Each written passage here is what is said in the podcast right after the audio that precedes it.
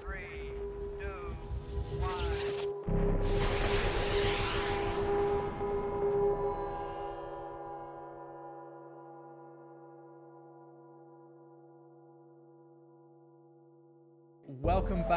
Very excited to be joined today by Ben Golub. He's the CEO of Storj Labs, and we are going to talk about decentralized storage, how to build decentralized applications, and why working with Web3 might just be a better way of working with technology for somebody, anybody, everybody out there.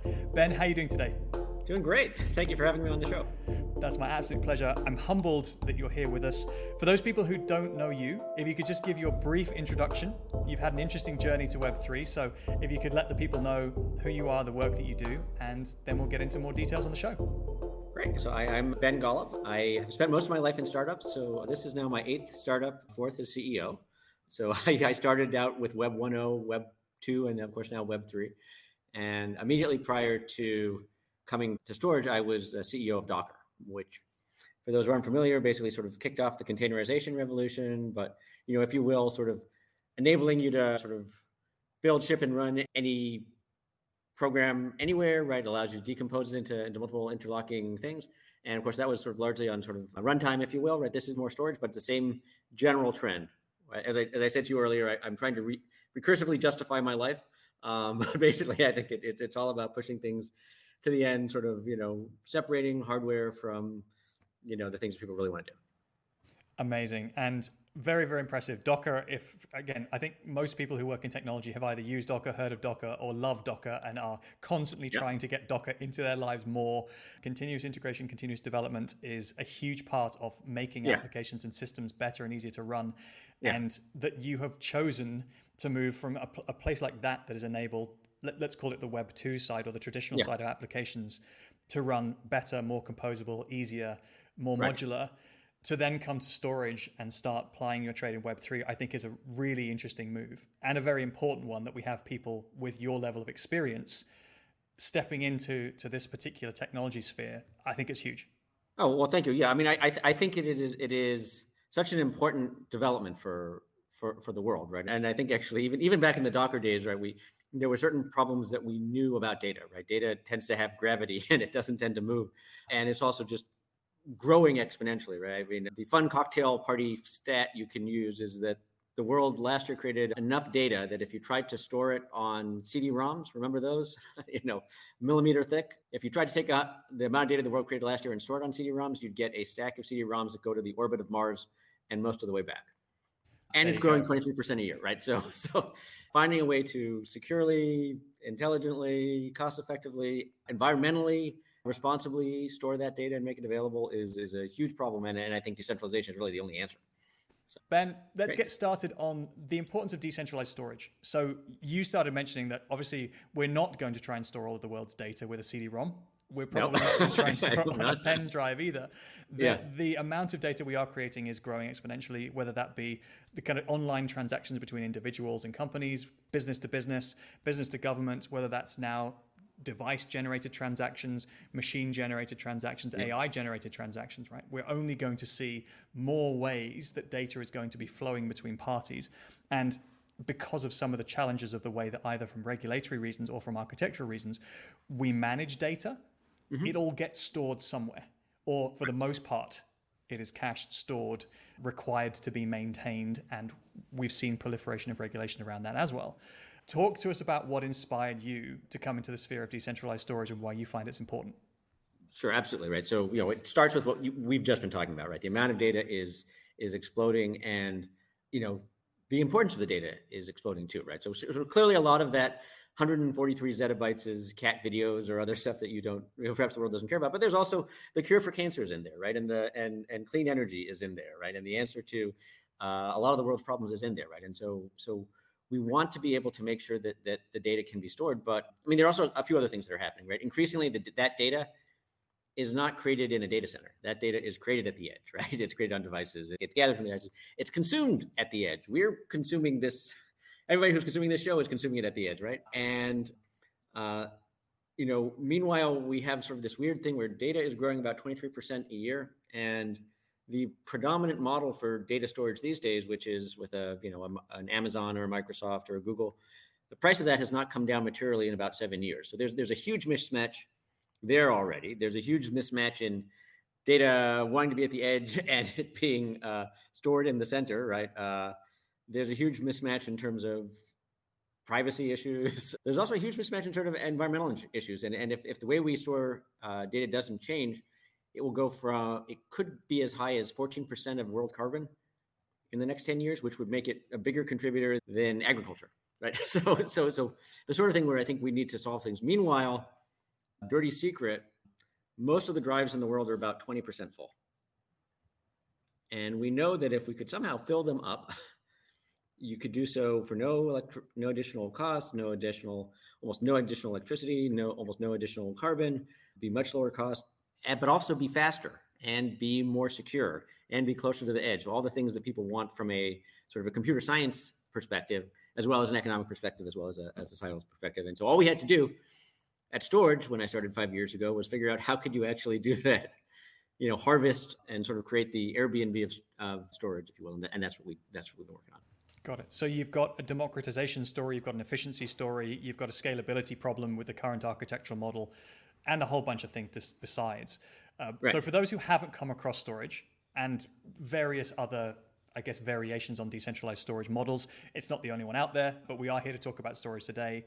There are some material differences also in, in data models and how data is stored. Sure, sure. Talk us through how you guys do it because I'm fascinated to know more and to help people level up on how this actually works. Sure, sure. So let me just start with maybe an, an analogy, right? So, so as you and I are, are talking, right, you know, what we are saying is being broken up into packets, and those packets are going around the world across routers and bridges, and you don't care who they who's running them. I don't care who's running them, right? As long as they're getting compensated, they don't care what's going across them, right? And yet that has proven to be massively scalable, massively better than if you're old enough, remembering what it was like when you had to wait until Sunday evening to make a long distance phone call because otherwise British Telecom or AT and T or whoever, right, was charging a lot, right? So what we do is that we have we enable almost any drive in any data center or or even basement, right, to be to take its spare capacity and rent it out to us. So again, it's sort of like Air, Airbnb, except instead of renting out your room in your house, you're renting out spare rooms in spare capacity on your disk drive. And then what we do is that any file that's going to come to our network is first encrypted. So it's scrambled with keys that we don't have that nobody running disk drives has. It's only the end user has, right? Then we chop it up into little pieces and we chop it up in a special way so that, uh, you know, for every chunk, we, we create 80 pieces of which any 29 can be used to put it back together. So I'll say it again 80 pieces of which any 29 can put it back together. And then each of those 80 pieces goes and sits on a different drive run by a different person, different network, different part of the world, different power supply, you name it. And doing things that way and ends up doing a lot of the great things that we talked about, right? So that you know, if you're running a drive, you just have extra space and you just get extra little encrypted blobs, so you don't care about it, right? It it, it can't do any harm to you, right? It, it it's not like a bad guest if you're running a, an Airbnb, renting out an Airbnb, right? Similarly, we only need 29 out of, out of those 80 pieces. So if you know, you know, normally if you store data on one drive and your cat, you know, spills over your drink, you know, you, you've lost the file, right? Or, or, or if there's a fire or a flood or whatever, we've, we've created something so that, you know, we could lose all of Western Europe due to a power outage, right? Or all of the West coast of the US, right? Or, or even, you know, uh, you know, all of Eastern Europe and we wouldn't lose data, right? So we're, we're at the point right now where we've never lost a file. And the only thing that would cause us to lose a file, uh, lose a file would be something like an asteroid, in which case we're probably not the biggest. At that point, we've got higher order issues to deal with. we have higher order issues to deal with, right? But also, that same thing means that we're faster, right? So if, if you're viewing a video that's being streamed off of us, it's coming to you from the 29 fastest uh, drives, right? So you know, if if I'm in if if I'm in Burbank, it's going to come from different places than if I'm in Birmingham or Brisbane or Bangalore, right? It's all going to come from different places, right? So we end up being globally faster, and then because we are using spare capacity, it's it's much cheaper, right? It, it's profitable for people who are renting it out, and, and we can be much lower cost as well. Got it. So you've got some of the traditional kind of principles of redundancy, or kind of preventing redundancy, of accessibility, right. of kind of switching between locations to improve performance, right? Absolutely. with traditional cloud.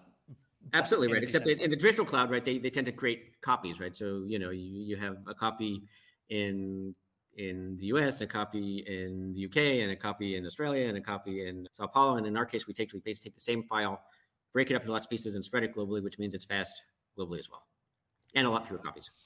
And the good news is that as a result, then we can protect your cat videos from everything bar- barring Armageddon. And, and barring Armageddon, yes, and and and and we also can keep them much pri- much more private, right? Because all that is ever sitting on any drive that somebody might compromise is an encrypted one 29th of what you'd need to actually find it, right? Indeed. And so you've got some diversity is, is better, well. right? Yeah. Fantastic. I'm going to put up the comment from Juliet here who said, no disparaging of cat videos. Cat videos equals joy. So Absolutely. clearly, I, I, I love cat videos. Actually, I'm a dog person, but you know, I, I, I love pet videos. I was about to ask because we've had at least three cat references now and a several Airbnb analogies. So there's there's definitely some sort of kind of yeah. No, I have a traumatic experience in my life where I rented out a, a, an Airbnb and and there had been a, a male cat there had sprayed and you know and it was. and this is how we come up with analogies in business, people. It's from our it's from trauma in our past lives. Absolutely, um, absolutely. Very good. And so, how does the average person come across Storj? Because I think there's an analogy here, maybe also with Brave browser, right? People mm-hmm. people learned a little bit about sharing data or democratizing or, or, sharing access to some of their hardware, their browsing experience, and so on. And they can they can plug in, they can use mm-hmm. a particular piece of software, and as a result, they get rewarded for that. How does it right. work with Storj? So Storj is is uh, slightly different. We you know uh, we are more of a B two B. So you know we sit behind video sites and we sit behind photo sites and we sit behind people backing up, you know, databases and financial data or you know genomic data or physics data right? So people we're really good at large data sets that need to get to large people all around the world. And that could be a video that could be but you know for the most part as a as a consumer if we're doing our job right you don't know that we're behind it because it's it's faster and cheaper and it makes the service that you're using faster cheaper better more secure all the other good things. Got it. And yeah i, I suspected as you said that the play here is probably not to democratize a very small amount of data in a very large number of computers because the logistics of that, the marketing of that, the right. management of that is kind of unfathomably complicated. Or yes, our, our customers tend to be people who have big data sets, right? Uh, um, Indeed, and then I guess on on so that's on the kind of demand side. On the supply side, then are you looking at kind of providers who large providers of storage or large providers of capacity to help we have a mix. You know, for us, what we want a drive to be is, you know, competently run and always on. And ideally, it's a drive that's already been built, already been spun and powered and cooled. And so we're just using up, you know, the space that isn't currently being occupied. And so we have 22,000 node operators in over 100 countries, you know, some large, some small, but we also have, you know, universities that have spare capacity or or data centers that have spare capacity. Almost every drive in the world is is again only 30% full or less, right? And, and it takes I, exactly as much energy to spin that drive, whether the ones and zeros are in one direction or another, right? So that's a good analogy and something for people remember that, right? The drive is spinning; it's what's on the drive that matters. So yeah. while it's already spinning, you're making sure that you're still using the capacity. Yeah. And and I mean, how did you get to hundred different countries worth of providers? Is that something that you deliberately looked for capacity in different places? Was that a kind of a just a uh, factor yeah. of people engaging with the idea? So I think it's a matter uh, a matter of people engaging with the idea. I mean, you know, you know, we certainly do do some sort of posting in, in fora, right? If, if we suddenly see, oh, wow, we've, got a huge spike in demand from Brazil, let's try and get some more Brazilian nodes, right? Or, or, or Australia, right? You know, but for the most part, the growth of the supply has been very organic. And, it, and it's a great deal for the people who are running the nodes, right? They're, they've got spare space and, you know, without doing much work at all, they can suddenly start having a, you know, a passive income stream coming in. And that's great and it really it's really great for for businesses that have a lot of spare space and then on the demand side it's it's offering a great product that is, for many, many use cases, radically better than the alternative. And I, I know you want to talk about what it takes for decentralization to work, and the short answer is it's got to be better. That's it. It can't, it can't just be cooler case. because it's decentralized. It's got to be better because it's decentralized, 100%. and cheaper, and faster, and all those other things. Hundred percent, and you've got and you've got two sides to the story as well, right? So on the demand side, right, the people who are hosting applications or want applications to consume data, mm-hmm. they've got they've got to believe that the the proposition works, whether it's a decentralized application or not. Right. On the other side, the guys have got to believe that, that they're going to get enough of a reward for the amount of storage they provide, and so there's probably got to be enough of a large demand right. for them and enough of a reward for that passive income to be meaningful. Absolutely right. So, so we, we sort of uh, have always said here, you, you know, if you use another analogy, I'll stop using Airbnb because you're tired of that. So I'll, I'll use, you know, Uber. You need enough drivers and you need enough passengers, and if you have too many drivers, they're upset because there's you know there's not enough passengers to go around. And if you have too many passengers and not enough drivers then the, the passengers get upset because waiting a long time for an uber right? Um, so we've sort of solved that problem. And we've also solved the problem that you know if you're a driver you don't want to get bad passengers. And if you're a passenger you don't want to get dri- bad drivers. In our case it doesn't matter. Everybody sees the same thing.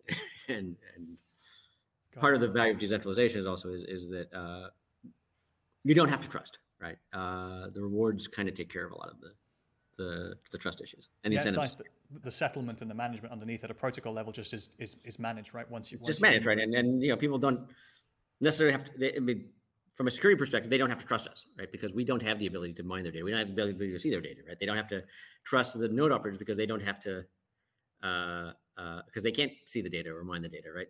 All they have to trust is that you know of the 80 or so that are holding a pe- on a piece of their data you know fewer than uh, 50 will fail in a certain time period, which again, we've, we've sort of solved that. And, and then we just prove it because people have never lost data with us and the people who run nodes make money and the people who store data get better service. Right. So. That's indeed. And so this is a, to some extent, a direct play to compete with cloud uh, or to augment cloud or to, to supplement. yeah. Yeah. I mean, I, I don't think that Amazon is, is quaking in their boots uh, worried about us right now. Um, and, and they shouldn't, right? I mean, and there are going to be use cases where they're always better, right? But we think that there's a huge set of use cases where this is just fundamentally better from an economic, from a environmental, from a performance, from a security standpoint, from a privacy standpoint.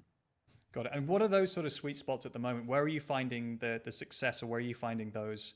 I guess on the supply side, if the economics work, there'll be supply. But maybe there's, on the yeah, there's, side, there's, there's, sort of limit, limitless supply. If, if all drives in the world are less than thirty percent full, we can.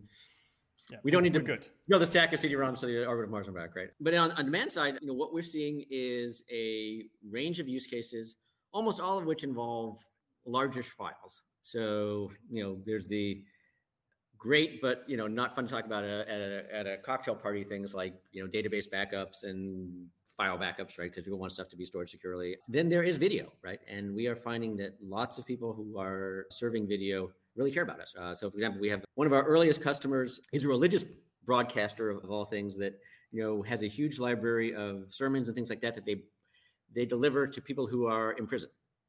And as you can imagine, it's great because they have a captive audience, as they like to say. But you know, the the connectivity isn't great, right? Where they're shooting it to, they don't know what content is going to be popular at any one point in time, but we're able to enable them to deliver it fast, secure, and in a way that you know can also make sure that the people who are running the prisons don't have content coming in that they they won't allow people to run. So so that's that's a big use case. We also are working with a, a great a great company that is trying to offer a a safe alternative for you know kids with their first cell phone, right?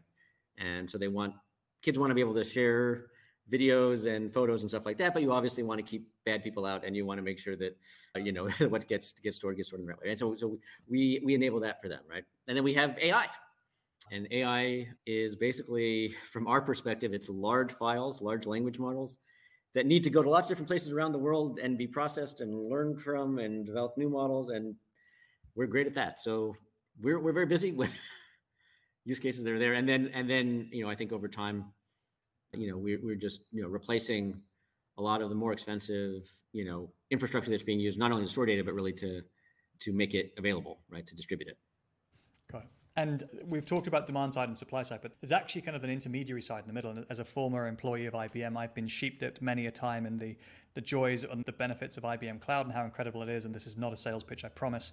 But yep. there are very many institutions out there who help organizations transform and who help those who are early on their journey to right you know not on-prem data structures or being able to have data compute storage elsewhere in a kind of right. cloud-based structure are you seeing some of the systems integrators or hyperscalers starting to look at you and think I wonder if, if we offered that as our portfolio, what would be in it for us? Or, you know, are you starting to see some early movers in terms of helping? Yes, yes. So actually, we're, we're, we're getting we, we are are sort of Go to market on demand is largely with partners.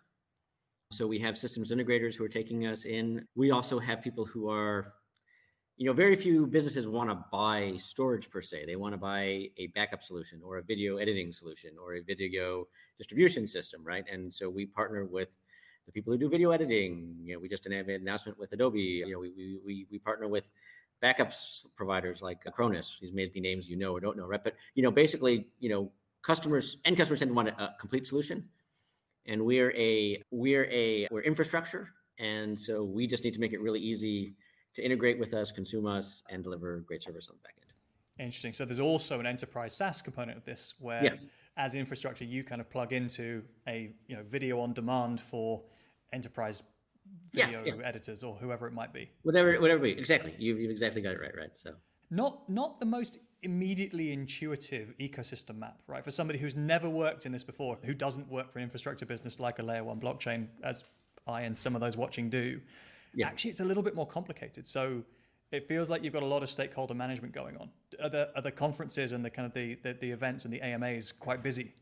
They, they are, they are, right. And, and you know, uh, a lot of our growth, of course, happened during the pandemic when there was no such thing as an in-person conference and uh, you know but but that's good we're, we're actually a, a distributed storage company in more than one more ways than one we're, we're actually as a company we have no headquarters we have people in 16 countries not in 100 countries but you know you know you just get used to doing things asynchronously if you will so you, you are living the de- decentralization kind of literally and metaphorically. Um, absolutely, absolutely. In, in, the business and with the people, and, and that's promise this wasn't a deliberate segue, but thank you for it nonetheless. I want to talk a little bit about decentralized applications because sure. we haven't used the word blockchain, we haven't used the word Web three extensively, we mm-hmm. haven't talked about this being a product for for DApps or this being a product for the blockchain industry, if we can call mm-hmm. it that very deliberately because it appears that actually your product is decentralized, it's using decentralized technology, but it is not it is not, it's not a business for blockchain. It's not a product for exclusively block, no, blockchain no, or blockchain no. dApps. Right, right. And I guess you know, sort of, we've always sort of said, hey, there's there's the world of decentralization is a really big concept, and that's kind of what we're trying to do with decentralized storage. One of the tools in uh, decentralization is, and out of many, is a blockchain, which is great for many things, but it it tends to get slower as it gets bigger and it tends to work in minutes and our customers want things that happen in milliseconds right so so you know we don't put that in front of our customers right and then even smaller than, than blockchain is is crypto which uh, you know i i, I hope to never use that that word just because I, I, think it it just you it's know, a loaded it, term it's, it's got loaded, it's loaded, it means something term. different to everybody Right. It means different things to different people, right? And so, you know, for us, the, the use of blockchain is really just for some incentive mechanisms underneath. But most of what we do is just taking really good tool sets from the whole tech sector, right, and applying them to this notion of decentralization, where we're better because we're decentralized, not just you know more private, you know, because we're decentralized. I, th- I think that's a really important way of framing it. And for people who are listening in and paying attention to this, that's that's a CEO of a decentralized business framing business value of their product rather than starting with we're different because blockchain.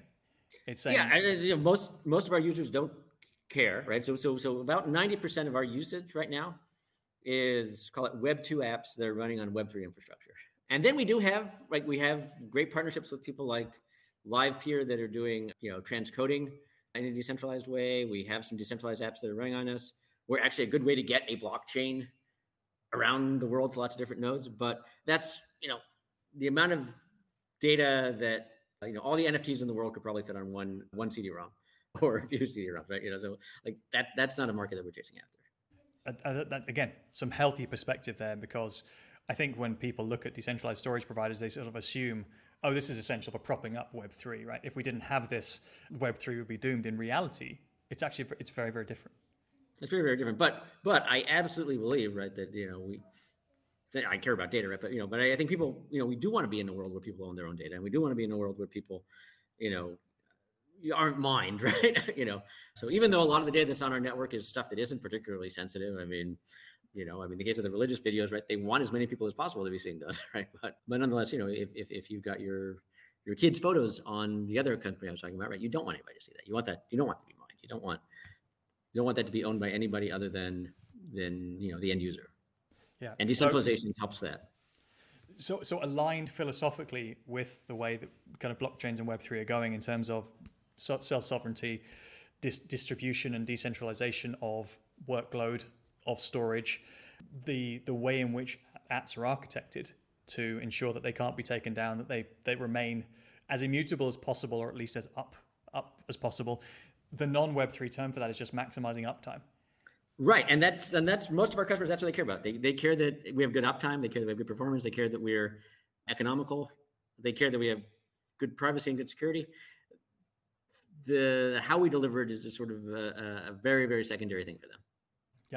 Yep, and and I think you're starting to see at least some of the m- more mature Web3 technologies start talking in terms of what we're enabling is automation through smart contracts. We're enabling decentralization right. of compute we're enabling uptime of applications.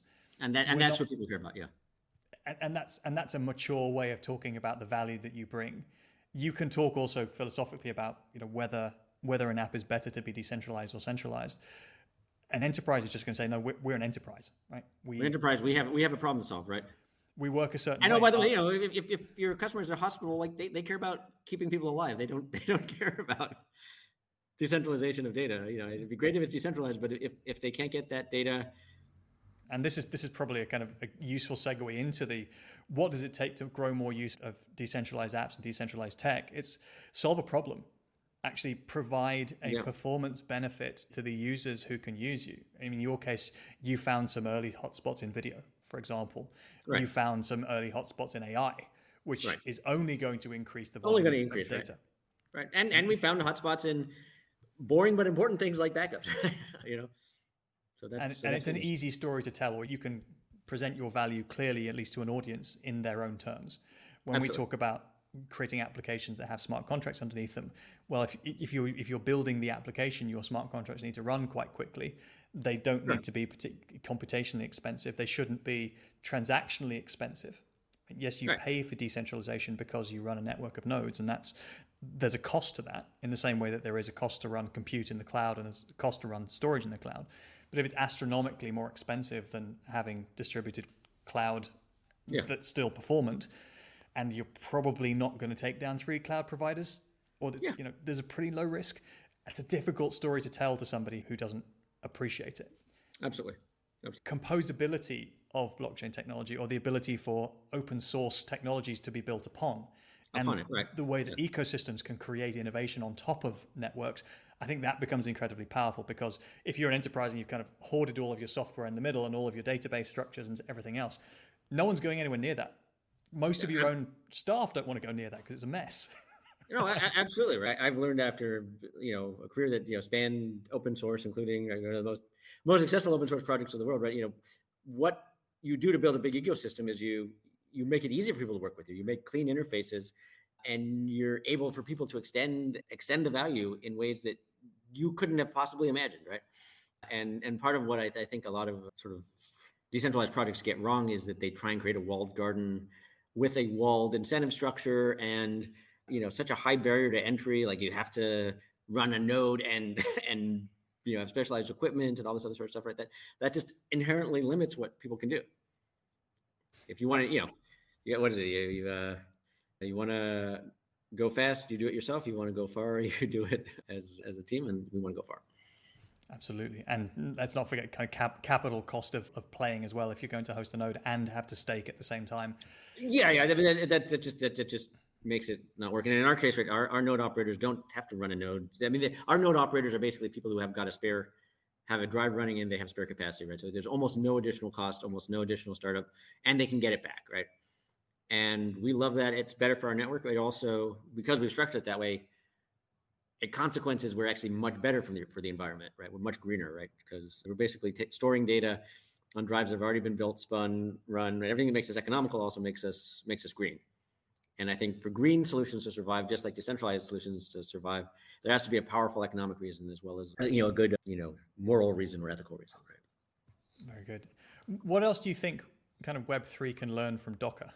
I think we, we, were sort of starting to go down that road a little bit, but the, you mentioned yeah. composability. And I should say, I, I, I've, I've not been a Docker for a long time. I can't, you know, speak for, for the company. I'm obviously big fans, I love what they're doing. But, you know, Docker very early on embraced open source, right? And embraced an open community and said, the community is much bigger than we are, right? So at, at its, you know, at least time I left, right, I think 90% of the code was written by people outside of the Docker organization. Almost all of the marketing and the learning was being done by people in meetups who had you know only a, a, connection right? Of course lots of people were building on top it around it right? And, and i think that you know the lesson that we had was that yes you know you do things that way you've got to deal with discord and you've got to deal with the, the as in like real discord not not the not the platform discord right? You've got to deal you've got to deal with differences of opinion and you know communities all communities are noisy and have you know people with different incentives or priorities and that's good right? If, if you embrace that then you can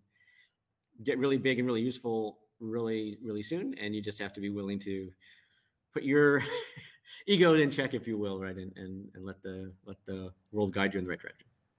Very good. And there's parallels there right? I mean I, I suspect a lot of what you've described there are the key success factors for an open source protocol Sure, as, and, and, as you as you can imagine, we, we, we hear very very frequently from people who are running nodes, and they have things that they care about, and customers have things that they care about, and people work for the company have things that they care about, right? And people in places where electricity is expensive care about different things than people who live in areas where capital is. But hey, it, it, it, it's it's it's it's interesting, right? But but I think by again, you know, if if you're going to be doing a decentralized project, you have to not only listen to the community but empower them, right? And hope you know, if, if you do this right, 10 times as much money is made by the community as is made by you as the centralized entity. And that's good, right? Because you're, you're making a really big pie rather than optimizing the angle of your slice. And, and it's, it's obviously inspiring to hear that, but I think so many business leaders in the world are not trained in that as a way of thinking. Right. right. The, the, the capitalism model, the accounting model, the strategic model of how most businesses are run is defeat others, capture as much of the market as you can, right. don't share, protect your IP, you know, protect what's yours. Right, right, and and, and I, I get it, right, and, and yet you know if if I may, the, the biggest lesson of capitalism is you know give up control and great things happen, right? The the economy gets much bigger if if you're not trying to, and and if you're not trying, eh, you know, if, if you're saying hey align people's incentives with what you want as an outcome. And if the outcome is, you know, if, if, if people want to improve their own lives, and in doing so, they make the economy bigger and they make the, you know, or your or your ecosystem bigger, that's great. that's great. So yeah, I think there's a shortage of, in, of ecosystem incentive economists out there. I think that there are, there are an increasing number of token economists now but I think it goes up just. But, but yeah, but they're they're looking at you know supply and demand of like tokens as a as a security as opposed to an ecosystem. It's a, right? Exactly, it's a, it's a slightly more narrow or more specific art. Right? You don't want to make sure that supply and demand outweighs itself and that an ecosystem can sustain, but actually the outcomes of what the ecosystem that is being incentivized by that token and how you right. how you arrange that. I mean, that's gigabrain stuff. And I, I don't know anyone who successfully architected that from start and said, uh, this is exactly how I planned it would be. Yes, everybody recursively, uh, you know, justifies their life and their and their project and uh, things like that. There we go. I'd like to ask sort of for, some guidance, if I may. So, obviously, you've had a you've had a stellar career. You've worked in some very impressive organisations and have spent a, a, bit of time at Storj as well now. And so, you've you've got to see software development, startup development from a whole bunch of different angles. Mm-hmm. For people listening into this show and and looking at decentralized Storj, considering Web three, considering maybe sort of building on Storj or building with storage, or yeah. just building decentralized applications in general what would be your guidance to them to help them get started or to learn from what you've seen in the last few years? Uh, it's a really good question. So I, I, think you know maybe number one is be able to answer really quickly why decentralization is better than the existing alternative. And and and if the answer involves having to explain what a blockchain is, you know that you're probably not going to succeed, right? Uh, and and if the answer is oh because some underlying token or crypto asset will go to the moon because of speculation, then that's also a bad thing to do, right? And then I think it gets very quickly to normal company and community building, which is you know do you really really care about this? Do you really really believe in it? Are you willing to devote five to ten years of your life to it, and will you be happy even if it if it fails? Because seven out of 10 startup sale, right? And you will be going through a lot of sleepless nights and a lot of, you know, and a lot of difficult even for the ones that are su- successful, right? And so, I guess my my maybe that maybe I'd summarize that is the end has got to be really good and make sense to you and to a lot of other people as well. I like the way you put that. It's like it's going to be three or four years of hard work, and at the end of it, will you feel better for doing it? Right? If you're if you're grinding every day, spending time away from your family, feeling miserable, yelling at your colleagues and friends, and generally kind of declining in your quality of life, because the outcome at the end of it will be worth everything, you've kind of missed out on the point of the journey. Yeah, or, yeah, yeah, yeah. yeah. And, and oh, by the way, I, I, I, I've like I say, I've been CEO of four startups, and during that that time, I also you know had three kids, which I, I think I've successfully raised. Right, but clearly, you have to choose where you put your time and effort, and and and be balanced. And and then certainly, any startup is a is a marathon. It's not a it's not a sprint, and and it's actually maybe not even a marathon is not the right thing. Maybe it, it's a it's a, a a marathon and a relay, right? So you're there with a team that's also running, and and you only succeed if the if the team reaches the, the finish line. So. There we go. In in the most creative of all of the metaphors that we've used today, a very good one. Life life and business is a marathon relay. There we go. there we go. I like that. Pro- profound. I love it. I, I if, if I, I will use that if, if okay, with your permission, I will use that again. You you, you um, have my permission. It, it's all uh, open source under a Creative Commons license. So and for people who want to find out more about Storj, what's coming up for you guys next? How can they find out more about what you're doing? Uh, what would you point people towards? I mean, honestly, come to the website or come to the community. We've got, you know, we, we sort of pride ourselves on transparency. So we've got a ton of information. If you're a customer, if you want to be a storage node operator, if you want to do both, and you know there's there's lots of fun demos on the site I, I, didn't set it up here but you know you can you can watch videos streamed directly from a thousand different points around the world and it's it's kind of a good way to sort of internalize what's happening here Love that. And that was one of the questions that we had in the comments from VJ, who had asked, you know, are there any specific streaming use cases or doesn't have to be real time, but are there examples of streaming of news events, oracles for smart contracts? And I think we talked about some with some of those, yeah the first example with there being religious material that they want to beam out to prison locations, videos on your website that people can go check out. That, that yeah, has... yeah, yeah. And so video is a great use case because it, it's it's big files that need to get to lots of places, right? Then we also have, you know, one of our uh, best partners is actually the University of Edinburgh, which is part of a consortium with the University in Leicester and one in uh,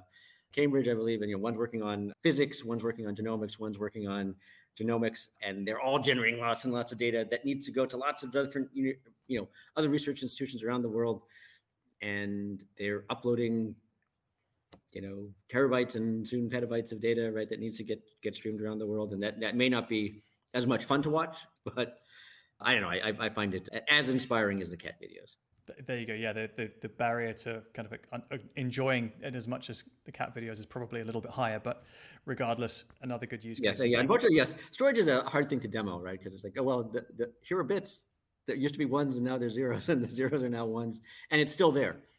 That's a good thing, right? Uh, Brilliant. Well, I've certainly learned a thing or two, and hopefully, this has made the con- concept of decentralized storage, where it's useful, why it's useful, how to talk about it, how it's being used today more accessible to most. So, Ben, I'm incredibly grateful you've joined us today. Thank you so much. Wishing you and the team all the very, very best and stay safe out there. Oh, thank you. And great, great questions. It's a pleasure to be on the show. Thanks again for listening to the Blockchain Won't Save the World podcast. As always, opinions in this episode are mine and those of my guests alone. If you want to find out more, please feel free to connect with me on LinkedIn. Check out some of the other episodes on the Blockchain Won't Save the World podcast and check out the YouTube channel, also called Blockchain Won't Save the World. Stay safe out there.